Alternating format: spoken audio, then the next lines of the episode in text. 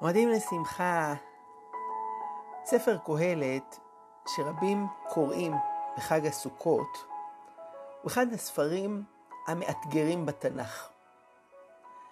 יש בו סתירות רבות, גם בינו לבין עצמו, וגם בינו לספרים אחרים בתנ"ך. עד כדי כך שחז"ל אומרים שהייתה התלבטות האם לגנוז אותו. בסופו של דבר, הספר הזה נכנס לתנ"ך, קיבל מקום של כבוד, ואנחנו אפילו קוראים אותו לשבת חול המועד סוכות. הוא מדבר לכל אורכו על כל מיני ערכים, כמו חוכמה, עושר, כבוד. ואחד אחרי השני הוא מנתץ אותם. הבל הבלים, אמר קהלת. אתה מנסה להבין, אוקיי, אז מה אתה רוצה? אז לאן כל זה מוביל? אז מה לא הבל? מה השורה התחתונה בכל המסע הפתלתל הזה שמפרק ערכים אחד אחרי השני?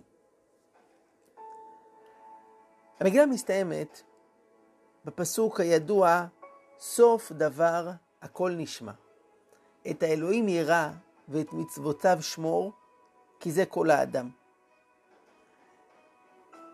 צריך שיעור שלם כדי לדבר על הקשר בין הפסוק הזה לכל הספר.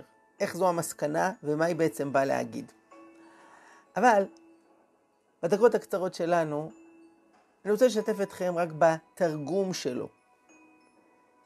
יש ספר בשם תרגום המגילות, שמתרגם לארמית את דברי המגילה, ושם כתוב כך: סוף פתגם דהתאבד בעלמא בצנעה, כל העתיד להתפרסמה ולהשתמעה לכל בני אנשה. בגין כן, יתמם רדה השם הווי דחיל ויד פיקודי הווי נתיר. בואו נגיד את זה בעברית. סופו של כל פתגם, כלומר של כל דבר, של כל אמירה, שנעשית בצנעה להתפרסם ולהיות נודעת לכל בני האדם. זה הכוונה, סוף דבר הכל נשמע. אז מה לעשות? את האלוהים ירא ואת מצוותיו שמור. מה רוצה התרגום להגיד לנו בזה? יש כל מיני דברים שאדם אומר בינו לבין עצמו, אומר לחבר, שולח למישהו בפרטי בוואטסאפ, ומבחינתו זה אוף דה רקורד, זה משהו בינינו, מה הבעיה? אבל הוא לא מבין שכל דבר שאדם הוציא מפיו, ודאי אם הוא כתב אותו, ודאי אם הוא העלה אותו לרשת, אין מפה דרך חזרה. הוא מתפרסם, הוא מתגלגל. האמת היא שהיום בעידן הרשתות החברתיות והתקשורת הדיגיטלית, אפשר לראות את זה. איך דברים שנאמרו באיזה שיעור פרטי בישיבה, רב אמר דרשה לקהל בבית הכנסת, היה שם סך הכל איזה עשרה אנשים, חצי מהם ישנים, רק מישהו צילם, מישהו הקליט, ומחר זה פותח את מהדורות החדשות. אז מה לעשות? זה מפחיד. התשובה היא נכון, וטוב שכך. המסקנה מכל זה, זה להיות בן אדם אמיתי. להיות בן אדם ירא שמיים. אדם שנאמן לערכים שלו בכל מקום ובכל מצב. הוא לא אומר דברים מאחורי הגב, מהצד, ומקווה שלא ישמעו. אם הוא מאמין במשהו, הוא מוכן גם לשאת באחריות שזה יתגלגל הלאה ויתפרסם.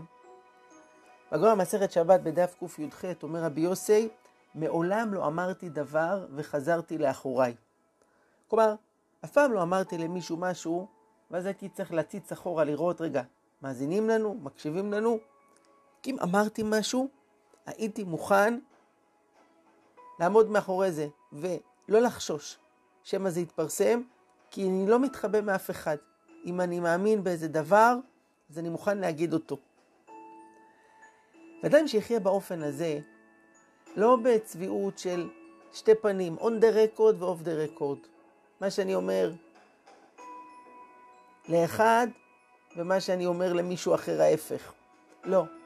אלא להיות אדם ירא שמיים, שיודע שבכל אופן, תמיד הקדוש ברוך הוא רואה אותו. תמיד יש משמעות לדברים שהוא עושה, גם אם הם בצנעה ובחדרי חדרים. אדם כזה יחיה בצורה ישרה, בצורה משוחררת יותר, בלי פחדים, הוא פשוט יהיה אמיתי. כן, הוא יחשוב על מה שהוא אומר. הוא יבדוק לפני משהו שיוצא לו מהפה. אבל כשזה קורה, הוא לא יפחד יותר. בזה הוא מאמין. עם זה הוא הולך, והוא יעשה את זה עד הסוף. תחשבו על זה.